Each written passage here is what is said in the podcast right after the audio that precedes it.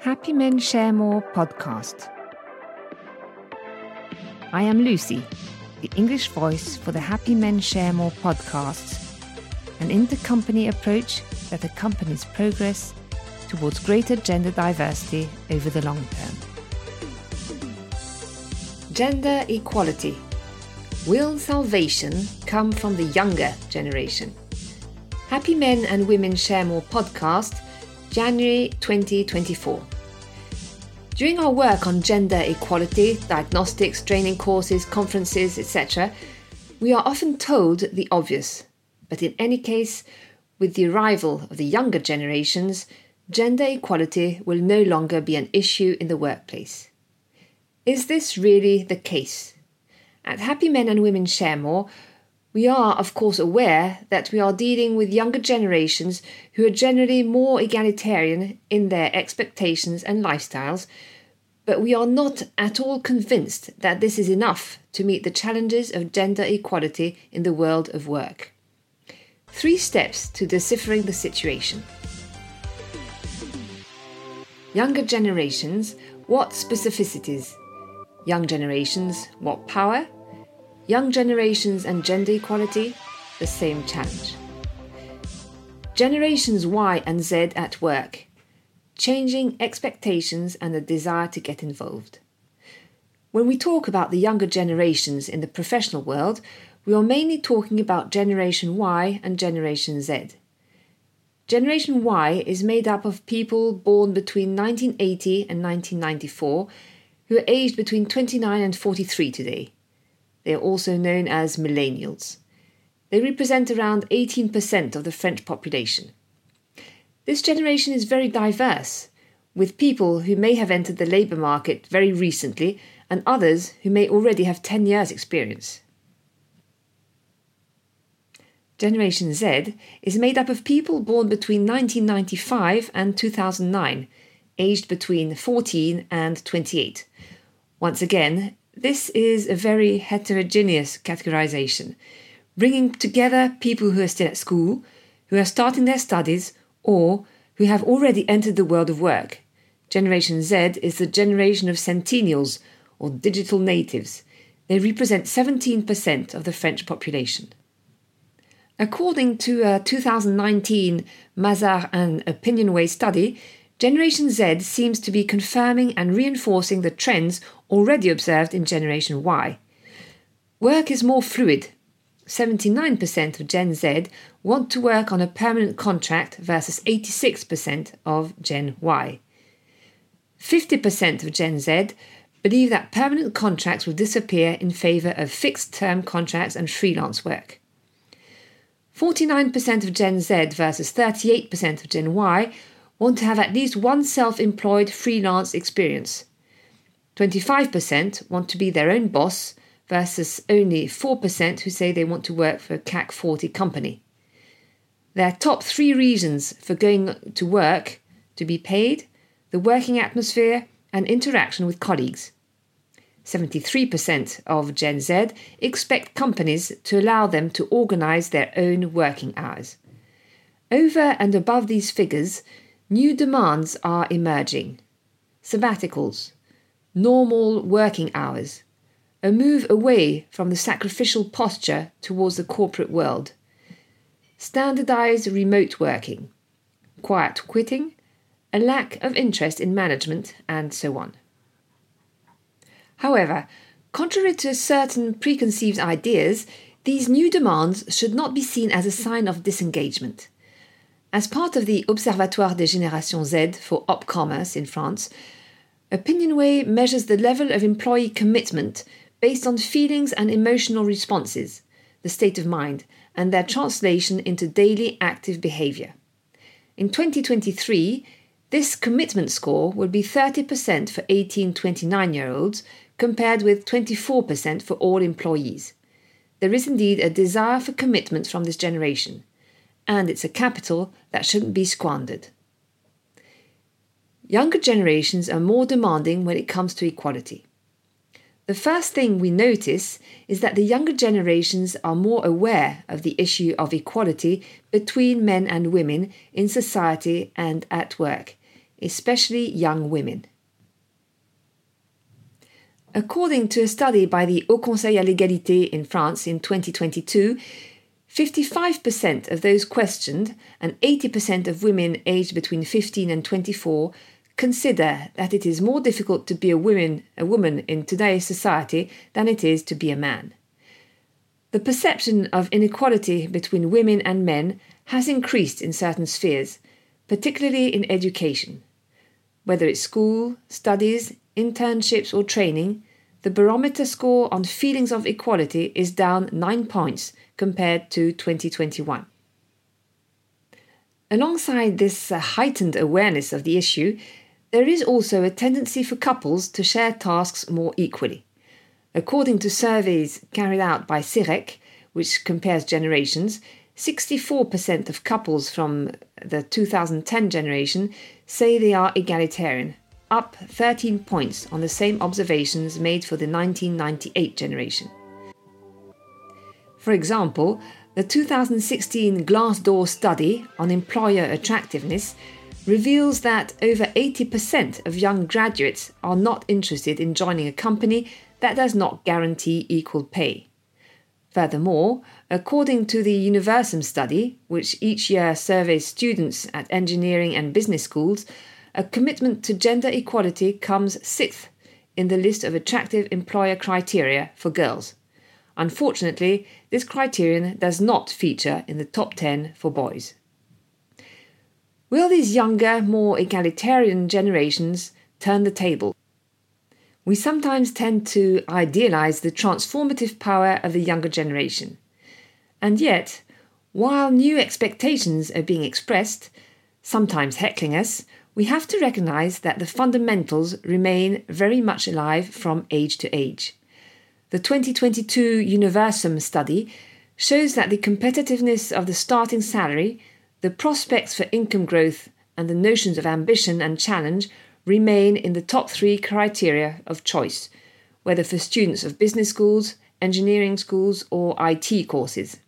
The same study also reveals that salary expectations have never been so high, with an increase of 6% between 2022 and 2023.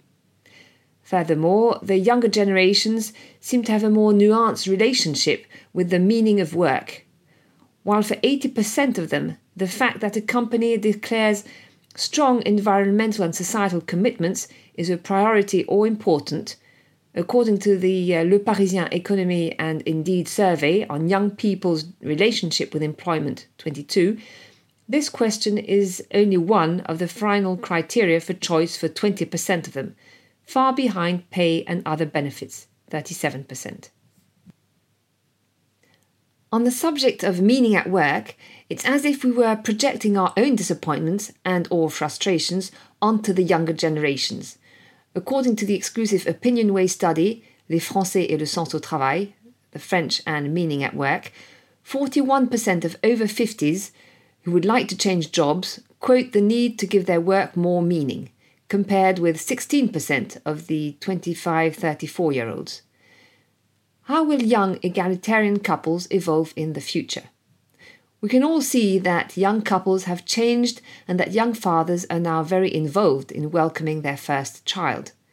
However, the careers of young women are still much more affected by childbirth than those of young men, with the arrival of the second child often marking the first break. According to the France Stratégie study, Inégalité des chances, ce qui compte le plus, Equal Opportunities, What Matters Most, published in April 2023, childbirth still accounts for almost 60% of the income gap between men and women. This could mean working part-time, changing company to one that is more compatible with taking care of children or taking parental leave.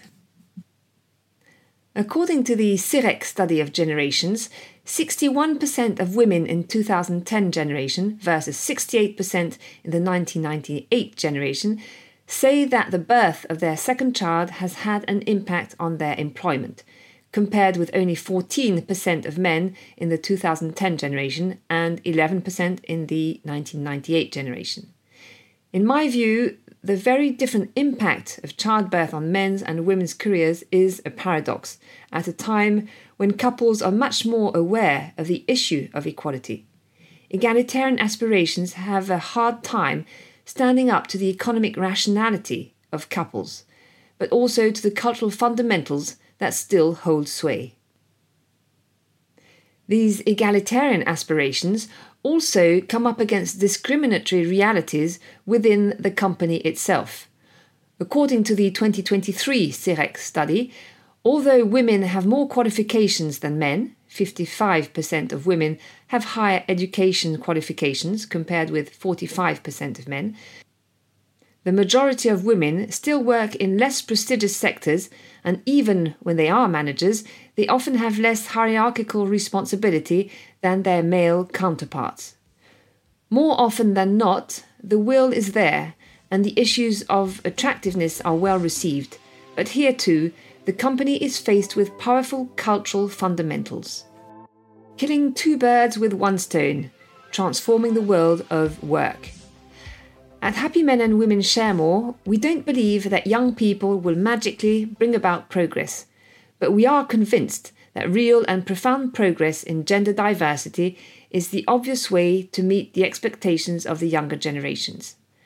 Quite simply because the new expectations of young people are in line with the historic expectations of women. They can be summed up as follows: flexibility, work-life balance, managerial attention, or with this provocative little question, inclusion, what are we waiting for? For us, diversity, inclusion and meaning at work are the same battle, and it requires three pillars, the three pillars of the compañero's matrix of meaning at work. Pillar number one, usefulness. Usefulness, i.e. how is my work useful for me, for my company, for society? On this aspect, we have seen that Generation Z will look very carefully at the social and societal dimension of the company, particularly its environmental responsibility, but will also take very pragmatic account of pay, career prospects, and the Professional Equality Index. For the company, offering really useful jobs involves fair and adequate pay, a clear and recognised role within the company, a company that is useful to society, taking into account the ecological aspect, clear and inclusive development processes without direct or indirect discrimination. Pillar number two, freedom. Of course, freedom is about work-life balance, but it's also about day-to-day operations, room for manoeuvre and skills development. As we have seen, Generation Z wants to be able to work according to their own methods, not those of their boss's boss. Here too, the company can respond by a better work-life balance, organisational flexibility, innovative ways of organising work, for example the 4-day week, which is not 40 hours made up in 4 days, but a reduction in working time by optimising the organisation of work, support at key moments, in particular parenthood, with greater flexibility and freedom in the way they organise their work, autonomy in their missions, the learning company, the right to make mistakes, permanent innovation. Pillar number three, the quality of relationships. Relationships, the third and final dimension of meaning at work, concerns the relational aspect of work, i.e. relationships between colleagues, with managers, with partners, whether internal or external. As we have seen, the younger generation are very keen to work remotely, but they also want a good working atmosphere, and they see face-to-face work as an opportunity to build relationships. In practical terms, how can we be a company that fosters social cohesion and conviviality? Alongside remote working, which is often non-negotiable, how can we enhance the value of face-to-face working? How can we make it useful and desirable? Faced with these new relational issues, one of the challenges is to support managers in their mission and posture. They have to combine their basic mission of achieving performance with a mission of inclusion on a daily basis, which involves creating a friendly atmosphere in which to exchange ideas, balancing the organisation between face-to-face group time and working remotely, controlling the number of meetings and anything else that can interfere with efficiency and the pleasure of working, the freedom of expression that goes with psychological safety and the right to make mistakes, attention to the development and balance of each individual. To conclude, I'll return to the title question of this podcast. Gender equality, will salvation come from the younger generations? In fact, yes, if we consider that from now on, inclusion is no longer an option, because what is at stake for the company is the commitment of the younger generations. Some people may take offence at the fact that we are doing for young people what we could or should have done a long time ago for women, but there's no point. On the contrary, Happy Men and Women Share More invites us to rejoice in this convergence of interests and to take up the challenge of inclusion more than ever before, quite simply to enable everyone, men and women, young and old, to work in a committed way while having a life on the side. Happy Men and Women Share More supports this gentle revolution by giving people at all levels of the company the desire and the power to take action. Discover our resources and methods on our website happymenandwomensharemore.com.